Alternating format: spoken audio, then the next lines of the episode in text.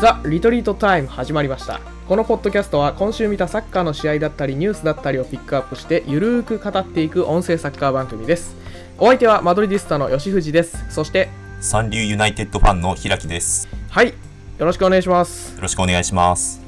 始まりました。3回目ですね。そうですね。はい。5月上旬ですけれども。いかがですか？あいかがですか？じゃないんですよ。あのーラリーガでレアル・マドリードの優勝が決まりました。あ、おめでとうございます。ありがとうございます。いやー、独走でしたね。いやーまあもう硬かったって前回聞いてたから、まあ時間の問題ですよね。もうね、あの最後のエスパニョール戦はウキウキして、もう多分今日決まるって全員が信じてたんじゃないかなって思います。ああ、うんそっか。え、何対何だったんですか最後の試合え最後4対0です。もう圧勝ですね。うん、あのこれから話すあのセカンドレグ、準決勝のセカンドレグの直前で、はい。ファーストレグとセカンドレグの間ってこともあって、もうめちゃくちゃターンオーバーしてるんですけど、はい。まあ、それでも4-0ね。おお快勝でしたよ。気持ちよく優勝決まって。うん。ー、もうじゃあ文句なしの優勝だったって感じですかね。まあ今年はかなり強かったですね。あもあ、うリーガの中では。まあちょっとバルセロナが思ったより失速したっていうのもあるしまあシメオネがあの、まあ、アトレティコかアトレティコがちょっとね低迷したっていうのもあるけどもはい。それにしてもやっぱマドリーがなんかそこを知れぬ強さと安定感もあったしなんかシーズン通してね選手層も厚いし、えなんだかんだ良かったんじゃないですかね、結構。まあ、ベンゼマが爆発してくれたし、ビニシウスも覚醒したし、まあ、いろんな要因が重なって、すごい安定して勝てるようなチームになってました。うんなるほど。はい。なんかあのツイッターであの優勝優勝パレードのあの、うんうんうん。様子がなんか写真で流れてきたんですけどまあなんかこうみみんななんか選手結構いろいろ出ててなんか普段の表情とか見れてよかったなと思ってたんですけどなんかちょっと一つ言いたかったのがあのアンチェロッティの葉巻姿がかっこよすぎるなっていうところを ちょっと。触れときたくて、なんかもうイタリアのギャンギャングじゃないですけどなんて言うんだろうな。なんか渋みというか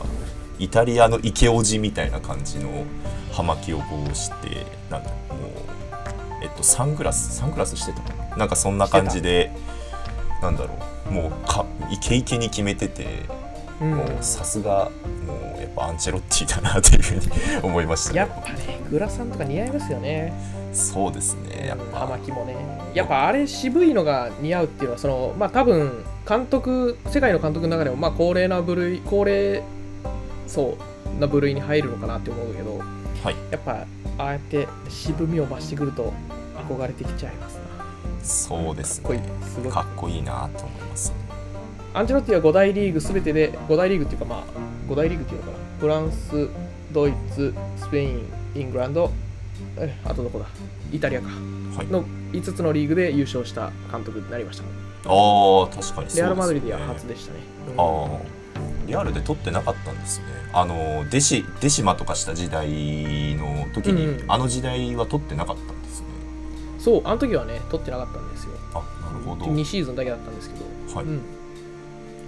いやー、めでたいですね。なんかそうですよね。あのアンチェロッティっていうとやっぱイタリアのなんかセリアのなんかイメージがあるんですけどなんかここ近年でもうママドリーのなんか なんだろう雰囲気というかなんかもう感じがしなんか今の若い人たちとかもうなんかレアルの監督として知られてるのかなっていうふうに思います。ああ確かにそうかもしれませんな。うんうんうん。うん昔はイスタンブールで負けた監督でなんかミランの監督としてチャンピオンズで決勝をよく戦ってたみたいなそんなイメージ持たれてたと思いますけど。そうですね。最近の人たちにとっては手島達成した監督でってしれないですね。うん、なんかそうかもしれないなっていうの。なんかまあちょっと僕もそう思う節があるのでなんかそうかもしれないなっていうふうにふと思いました、はい。はいそんな感じでまあちょっとマドリーの話長引いてしまいましたけど、えー本編の方へ行きましょうか。はいよろしくお願いします、はい、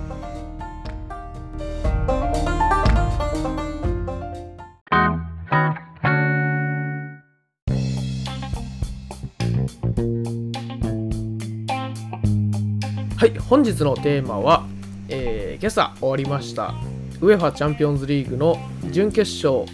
レアル・マドリード対マンチェスターシティセカンドレグです。はい。はい。いやーちょっと興奮しましたね。朝から。ああリアルタイムで僕は見てたんですけどもはい。う大興奮でしたよああそうですね。うん。なんか僕もリアルタイムだったんですけどちょっとあのシティシティのえっとシティファンのなんか配信を一緒に見てたんですけど、はいはいはい。まあちょっと彼のリアクションを聞きながら見るのがちょっと面白かったですね。いやー心苦しいですなこれは。そうですね。ちょっととあるシティズンのなんか、うんなんだろう栄光と挫折というかっていうのを見ましたね、確実になんかこうひ人生を狂わせてるというか、ねえ。そういった試合でしたね。えー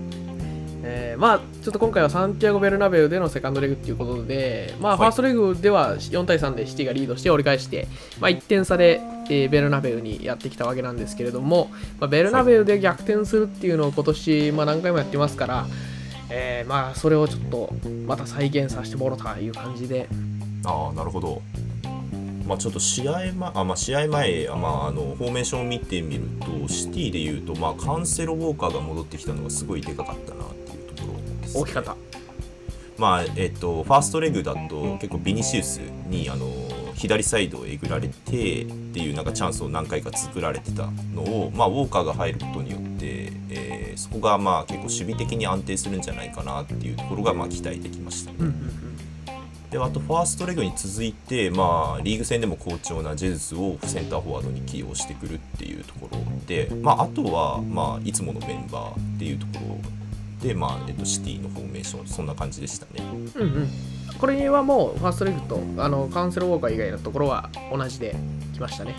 まあ、特にあまり変わりはなすくって感じですね。はい、え一方、マドリーの方は、えー、と前回の対戦だと、ファーストレグではもうアラバスタメンだったんだけど、えー今回はもう記者会見の段階で欠場が発表されてて、えーナチョとミリトンのコンビでセンターバック組まれました。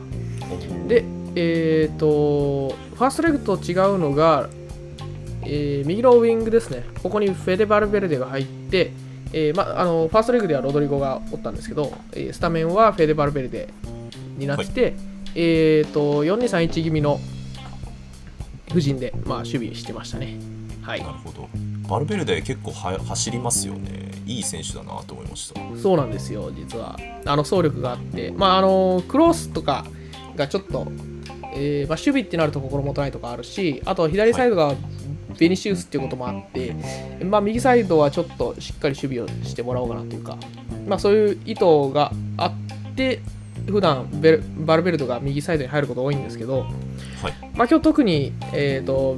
ベルナルド・シューバとデブライネ、ここを、まあ、カゼミーロとバルベルデで捕まえて、でモドリッチとベンゼマが前でプレスかけるみたいな、まあ、そういう感じの守り方を前半はしてたかなと思います。あ、なるほど。あうんそういえば風見色も帰ってきましたね。あそうそうそう、カゼミーロもあのファーストリーグいなかったんですけど、まあ、なんとか間に合ってね、えー絶大なる存在感を中盤にもたらしてくれてます。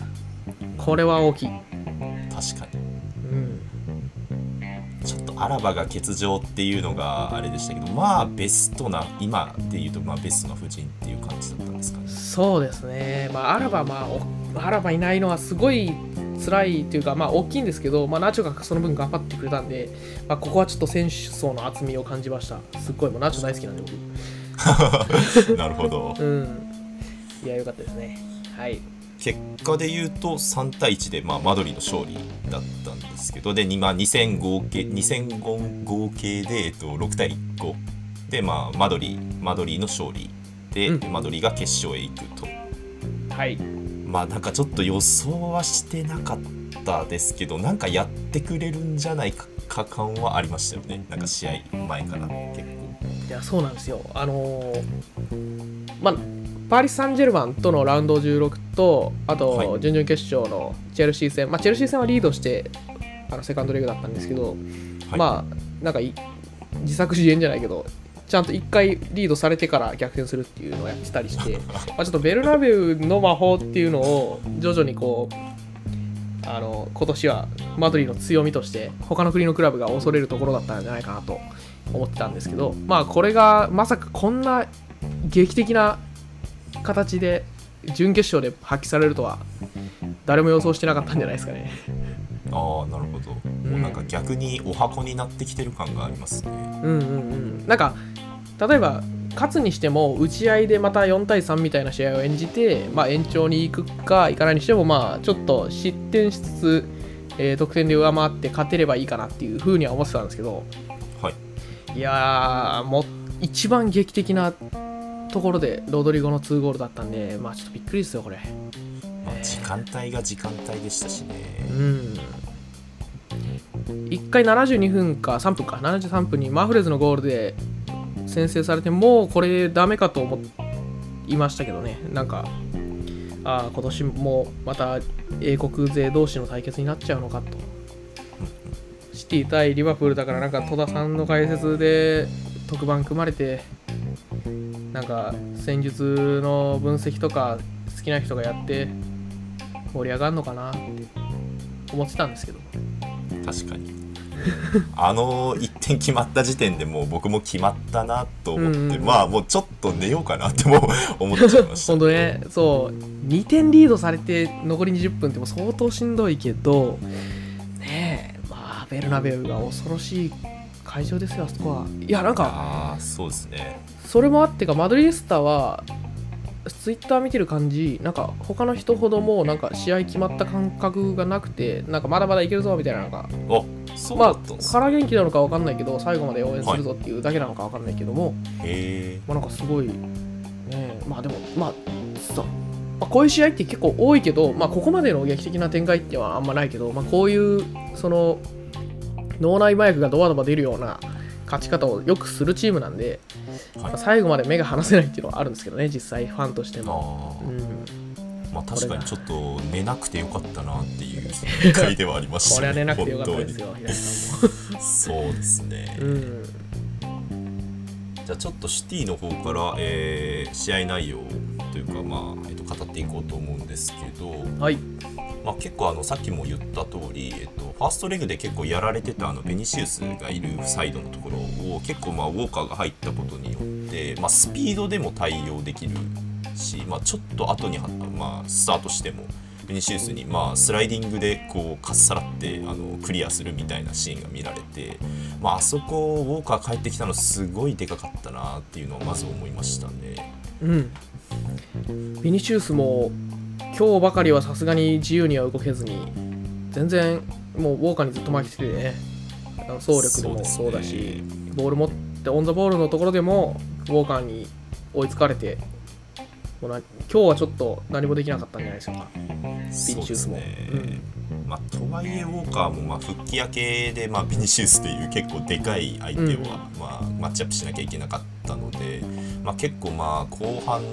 まあ、まあ本人結構頑張ってましたけど後半はじ、まあ、後半の何分ぐらいか70分過ぎぐらいでしたっけ？ちょっと覚えてないんですけど、うん。まあ、ちょっと交代せざるを得なくなってしまったっていうところでしたね。うん。そう。ウォーカーが下がるぞってもうそこでなんかやっとウォーカー下がるんだっていうなんかもうそこを諦めてたからビニシウスが今日は勝てずにもうウォーカーに無力化されてるなっていうのはもう分かってたんでジンチェンコ用意した時はちょっとテンション上がりましたけどね。まあシティのファンの人には申し訳ないけど。まあ、カンセロ相手になったらまあいけるんじゃないかっていう。まあでもとはいえとはいえビニシウスも結構足なんかつってそうな感じを見せてたので、まあ結構ウォーカーきつかったのかなっていうのをまあちょっとその様子を見て思いましたね。うんうんうんまあ実際まあカンセロに変わっても結構ビニシウス相手にえっ、とスなんだろう結構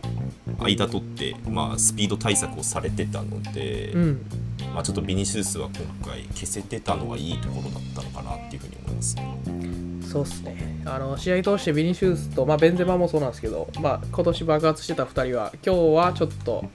ああ、うん、沈黙だったかなっていう感じですね確かにルベンも結構きつく言ってましたもんね。うんをあのベベンゼマには。うんそうっすね枠内シュートゼロでね90分間まあロドリゴのゴールまで枠内シュートゼロだったんでそれだけプレッシャー激しかったってことですね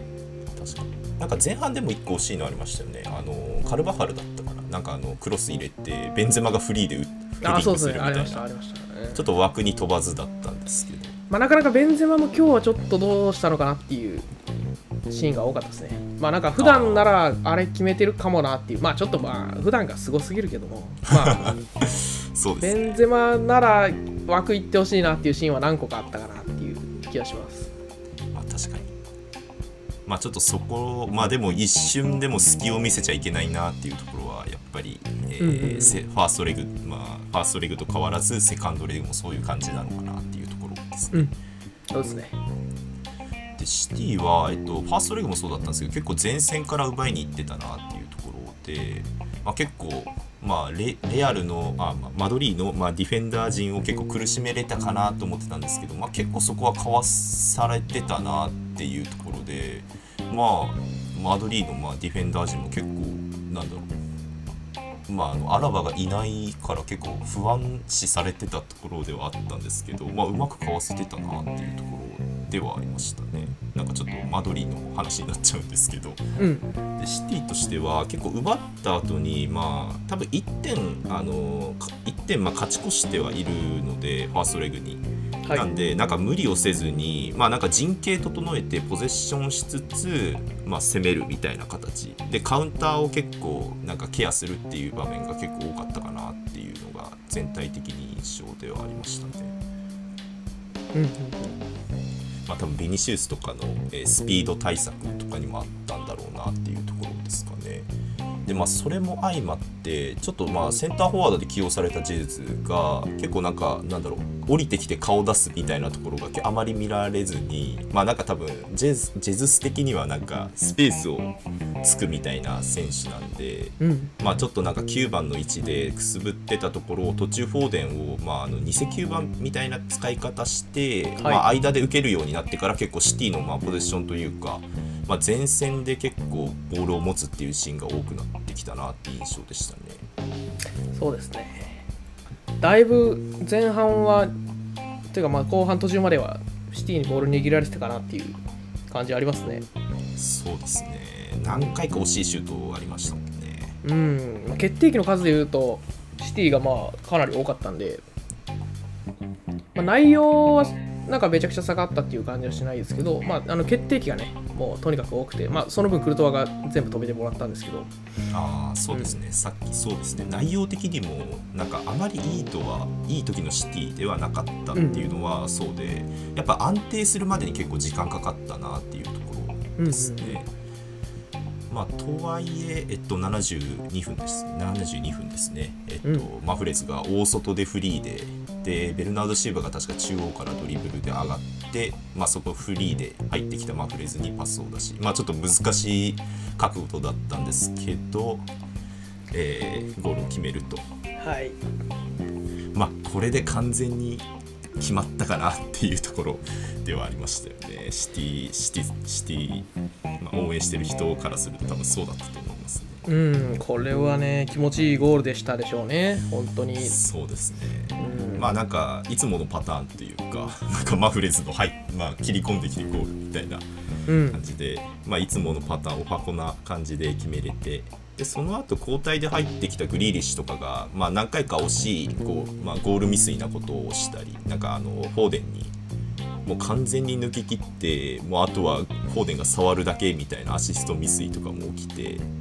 まあちょっとそこで、まあ、前半も惜しいシュート打てれてたし後半もそうグリーリッシュが持ち上がってみたいなチャンスを決めれなかったのが、まあ、シティの敗因というかなのかなっていうところですね。いややっぱそうですよね、まあ、ファーストレグもそうだったけども、まあ、点を、まあ、リードしている状況で引き離すっていうところが、まあ、シティ失敗して今回の敗退に至っていると思うんで、まあ、そこかなり悔しいでしょうね。チャンスがたくさんあっただけに。確かになクルトワがまあ良かったっていうのもありますよね。いやーもうクルトワが本当にすごいですね。なんか、まあこれはちょっと間取りの方の感想でも 話されると思うんですけどうん、ちょっとまあクルトワスペシャルだったなっていうのと、うんまあ、シティは決めれなかったなっていうところですね。うんうんうん。まあ、一方マドリーの方をちょっと語っていただきたいんですけどはいはい。まあ、マドリーの方は本当に後半の途中までは、まあ別に前半の0-0っていうのは、はまあ、そんなに悪くはないかなという。まあ後半勝負かければ別に問題ないので、前半0-0であえて均衡を保った状態で終われたのはまあ良かったかなと思います。ただまあチャンスはかなり作られてて絶対絶命のピンチみたいなのは、えーシティにたくさん作られてたんでマドリーが作るよりもたくさん作られてたんで、えーそれはまあクルトワがさっき言ったように全部止めてくれた。もうなんかすごい至近距離キャッチしたりして全然意味わかんなかったですね。クルトワそうですね。確かに。で、えーとまあ、ベンゼマとかビニシウスがちょっと沈黙してたのもあって攻撃がなかなかうまくいってないぞと。いう状態。で、えーとまあ、モドリッチとベンゼマが前からプレッシャーかけに行ってるんだけど、えーまあ、案の定ベルナルド・シューバとデブライネっていうのは一切捕まえられない、まあ、一応カズミルとバルベルデを当ててはいるんだけど、まあ、割とボール持たれたりするシーンが多かったかなって思ったんで、まあ、そこの守備の方も完全にははまってないかなっていう状態で進んでいましたね。はい、で、まあ、そんな中アンジェロッティが選んだのが、まあ、中盤全部変えるっていう、大胆なところですね。えー、とクロス、モドリッチ、カズミーロっていうのを全部最終的には下げちゃって、えー、とカマビンガと、えーバルベルデと、えーアセンシオかな。アセンシオの3枚にしてで右がロドリゴになると、まあ、バルベルデはもともと右にいたのが内側に入ってきたっていう、まあ、中盤3枚全部変えて、えーとまあ、総力に全振りしたっていうところですね、えーまあなんか普段そのクロスを変えてロドリゴを導入してバルベルデとバルベルデを中盤に移すっていうのは、まあ、結構やるんだけどもモドリッチを変えちゃうっていうのは実はあんまりなくて、おおそうだったんですね。うん、まあ変えるにしても本当に最後の方にカマビンガと交代するとかだったんで、まあ、なんかモドリッチ変えるってそれリードされてる状況でやるのってなんか多分マドリディスタはちょっと違和感あったと思うんですよ。はい。あんまやんなくて。だけどそれが今回はまあアセンシオがどうこうってわけじゃなくてそのとにかく総力に振ってあのインテンシティでちょっと上回ろうというところの意図だったと思います。まあちょっとこれが、えー、構想したのか、えー推進力がすごい発揮されて、まあ、ロドリゴの2ゴールに至ったというふうに考えられると思います。なるほどまあ、ロドリゴね、えー、と90分に、えー得点しましたけれども、はいあの段階では5対3、はい。アグリゲート5対3で、まあ、2点取ったら同点延長っていう状況で、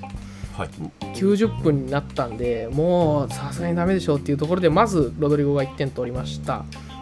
うんでロドリゴはチャンピオンズチャンピオンズリーグ男みたいな感じで今年はあのリーグはそんなに点取ってないんですけどチャンピオンズでかなりえー大事なところで点取ってて。で一応まあちなみに直前のエスパニョール戦優勝を決めたリーグの試合でもあの2ゴールの活躍で、まあいい状態でこうセカンドリーグに入ってきてるんですけどまはい。あそれが90分とで立て続けに93分とはい。点取ってねもう劇場ですよね。この辺はもう意味不明ですね、う確かに。もうななんなんてなんかこうしなんだろう。シティが本当いたたまれなく思うのと同時にマドリーすげえなと、ん、うん、ちょっともう全然説明できない強さだしグアルディオラは本当これロッカールーム帰ってちょっともう分からんわって言うてると思いますよ。あの選手に。ちょっともう分かんないっすって。あのグアルディオラでもなんか「いやなんで負けたんですかね?」っつって選手と頭抱えてるかもしれないそのもうあのグアルディオラあの説明しそうなグアルディオラでも今日のは無理じゃないかな。確かになんか予測不能さが出たみたいなことを確かうんうんインタビューで言ってたっていうのをなんか記事で見ましたね。うん。多分あれマドリーの選手も誰も説明できないしあ実際カズミールとか今日のは説明できないよって言ってるんで。ああ言ってましたね。まあそのシティとしてはこうかなり準備してっていうかまあまあどっちも準備はしてるんですけど。はい。あのまあシーズン通して勝てるチーム組み上げてで試合運びも万全でもうリードしてえー90分を迎えるっていうもう万全の状態で来てるのに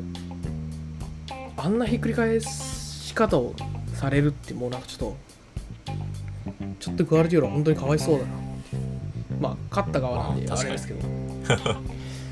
まあでもなんか解説の方がおっしゃってたのが、まあ、シティは結構1点決めてあの守備的な選手あのフェルナンあのフェルナンジーニョとか、まあ、うん。ギュンドアンは、まあ、守備的、まあしまあ、守備的と言ってもいいかもしれないんですけどなんかそこら辺を入れたのを、まあ、逆張りでアンチェロッティは結構よく走る、うんうん。まあ、わ若手の選手入れてきたのがなんかあのなんだっけ延長戦を見越してっておっしゃなんか解説の方がおっしゃってたんですけど、はいはい。確かになるほどなっていうふうにはそれは思いました。確かにそうですね。うん。延長見越してたら確かに。いやでもやっぱ2点ビハインドで延長見越してるアンチェロッティやばいやばいでしょっていうのがいやーやっぱそりゃ葉巻が似合うわ本当に。いやーちょっと肝が座ってますね。いやデシマ達成した時もねあれも延長もう直前1-0で負けてるところかな。あでーロスあね。のアディショナルタイムでねラモスのはい。ヘディングでっていうことだったんで、い、やまあなんかそういうのを信じてるのかもしれないですね。確かに持ってますね本すごいなゼロっていう。うん。でまあこの試合ちょっとえっ、と他にまあちょっと感動したところといえばえーまずは1つ目カマビンガですね。これまあロドリゴ2ゴールしたのもそうなんですけどその1点目のお膳立てしたのもそうだし3点目で PK もらったシーンの前のドリブルとか、まあ、その辺含めてカマカマビンガのパスと守備と推進力あるドリブルとか、まあ、その辺りがもうちょっと19歳とは思えないね。あの準決勝の舞台でこんなプレーできるのかっていう。まあちょっとリーグ戦でも普段からなんかカマビンガ本当19回あってみんなに言われてるんですけど、あー確かに。ちょっと驚き驚くな。ちょっとびっくりですよね。いや将来が楽しみなプレイヤーがマドリーに入ってきてくれてめちゃくちゃ嬉しいですなんかマドリーはあのなんだっけ世代交代できてないとか 言ってましたけど世代交代できるんじゃないかなって思いますよねこいやれ見て本当にそうっすよね。あのシーズン開幕当初多分モドリッチとクロースとカズミーロも多分3人とも怪我でいないかったのかな？なんかちょっとはい。3人だったか2人だったか忘れたけど揃ってなかったんですけどその時にバルベルデとえっ、とカマビンガとあとまあアセンシオが当時インテリオレでずっと使われててあのまあもうこれ世代交代なんじゃねって言われてたんですけどまあはい。実際帰ってきたらモドリッチとクロースのクオリティには勝てず、えーまあ、このトリデンテは継続していったんですけどその裏でやっぱアンジェロッティが、えーいろいろ試して、まあ、大失敗することもたまにありましたけどまあいろいろ試してバルベルデとかカマビンガを使い続けてでまあ今後計算の立つような。で準決勝の舞台で、えー何個かオプションとして使えるような組み合わせを持ってたっていうのはもうこれはシーズン通してアンチェロッティの大きな功績ですね。ああなるほど。うん、まあなんかこの準決勝でなんかなんか完成したというかなんかチームとして完成したみたいな感じなんですかね、うんうんうん。そう。まあなんかシーズン通してねここまでに積み上げてきたものがかなり大きかったなと思います。いやー素晴らしい。素晴らしい監督ですよ。確かにはい。まあそれとあとえー、とカルバハルと、えーナチョ・フェルナンデスですね、まあ、アラバいないっていうの結構大きかったんですけど、まあ、ナチョがその分すごいパワフルで、えーうん、もうなんか感動を与えてくれるようなプレーしてくれました。えー、と確かね、リードして延長の後半、前半後半だったか、まあ、そのあたりでね、えー、とロドリゴの得点で勢いづいたところで、えーさらにそれを加速してくれるような、まあ、カウンターの目をつむくスライディングですとか、まあ、そういうなんかちょっとここで攻撃継続したいよって時にナチョのスライディングが見れても多分ベルナベウもそうだし見てる我々のテンションも最高潮だったし。ああでカルバハルがここに来てコンディションバッチリ上げてきたのもめちゃくちゃでかいし、うん。えーまあ、ちょっとアラバ不在のディフェンスラインでメンディーも前回は全然コンディション良くなくてどうなることかと思いましたけど今週、まあ、今回の試合のディフェンスラインはもうすごい良かったんじゃないですか？確かにカルワハルはなんか守備でもそうですけど結構攻撃でもアクセントになってたというか、うんうんうん。なんかいいクロス上げてましたよね。そうでしたね。すごい良かったとはい。ベテランベテランの風格も出てきてます。しそうっすね、えー早いもんでカルバハルも。いやーマドリーノまあでもマドリーノ今後もなんか明るいなと、まあ、まず CL 決勝ですけど今後も明るいなって思いながら、まあちょっと展望に入っていいきましょう。はいマンチェスターシティの方は、はい、えーまあなんか僕はシティズンじゃないんでなんかあれなんですけど まあもうシティはもうなんかこのままやってリーグ取ってくださいっていう感じですね。はいプレミアのねえーと首位ですから今そうですね、うん。言うてまあここ5シーズンで確か4回でしたっけ、まあ、シティが優勝してるんですけど。すごいな。まあなんかそう考えると、まあ、シティはもう CL 一本にこう今季は絞ってたのかなって感じではあるんですけど、うんまあリーグもまだあの残ってますので頑張ってくださいっていう感じですね。いやリーグ取ってほしいですね、まあ、リバプールが1ポイント差で追いついてってか、まあ、2位でずっとつけてるっていうのはあるんですけど、まあ、シティがなんかこの後の試合が、まあ、そんなにまあ簡単な相手とは言えないですけどまあ落とさずに CL 決勝もないしいけるんじゃないかなという気がしますけどね。確かにそうですね。うん。頑張ってほしい。ああとユナイテッドファンとしてまあシティズンに申し上げたいんですけどまあなんかユナイテッドも CL 決勝で2回負けてるからまあ気にすんなと。言いたいですね。まあそうやって負けてからなんか歴史っていうのが作られていくもんなんですから。というまあ なんかプレミアリーグ6位のチームから僕の言葉としてまあちょっと最後に、ね先輩としての。そうですね。うん。間取りはどうですか？マドリーの方はですね、まあ、リーグは優勝決めてるんで、そのリーグ戦でどうこうっていうことはもうほぼないんですけど、まあ、一応、この次の試合でマドリーダービーが控えてるんで、あのーまあ、セレブレーションしてくれるのかな、どうなのかわかんないですけど、アトレティコの方が、まあ、それはあります。はい、なんか嫌な拍手で送られ そう、ちょっとね、複雑ですけど、ではターンオーバー、おそらくその、まあ、調整、ターンオーバーっていうか、あの決勝に向けた調整だけをやっていくのかなっていう気がするんですけど、まあ、ダービー、かといってダービーをね、その軽視するわけにもいかないんで、まあ、多少面白い試合は見せてほしいと思いつつも、まあ、気楽に戦えるのかなという感じですね。うんはい。そうですね確かにはい。で、まあ、あと決勝の話ですか？そうですよねリバプールとレア,、まあ、レアル・マドリーですねはい。リバプールもね、ビジャレアルをなかなか劇的な試合で打ち破ってきましたから、確かに。もう仕上がってますよリバプールは。リバプール強いっすね。ちょっいやと確かに。まだ4冠の可能性を残してますからね。すごいな。いや、リバプールはでもあれですよね、あのかなり4冠もある分、えー日程がもう辛いんでしょ、結構。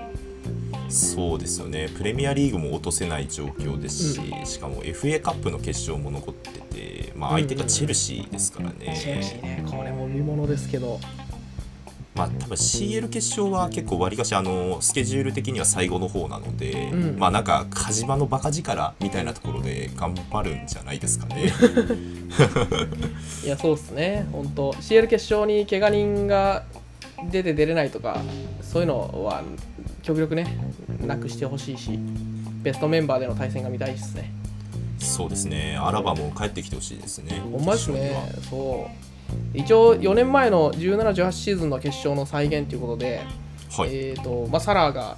インタビューで言ってるように、レアル・マドリードにリベンジしたいみたいなことを言ってくれてるように、言ってましたね。はいえ4年前の決勝の再現ということになってますんで、まあ、今回はあの、ね、ラモスとかいないんで、まあ、サラーは脱臼の心配もないし、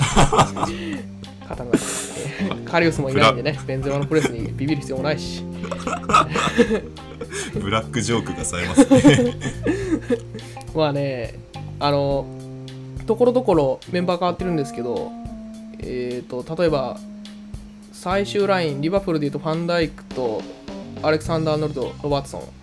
あの辺は変わってないですし、前線はサラ、フィルミーノ、マネか。あフィルミーノはまあちょっと序列落としてますけど、はい。うん、まあなんか顔ぶれとしてはね、そんなに4年前とね、大きく変わってはないですね。確かに。マドリーもまあ結構ベテランが多いから、まあ4年前のメンバーも多いですしね。そうですね、変わってベンゼマと、あと、中盤の3枚はそっくりそのまま一緒なんで、に確かうん。に。いまあ今回今回ちょっとね、若い力もマドリーは出てきてますし、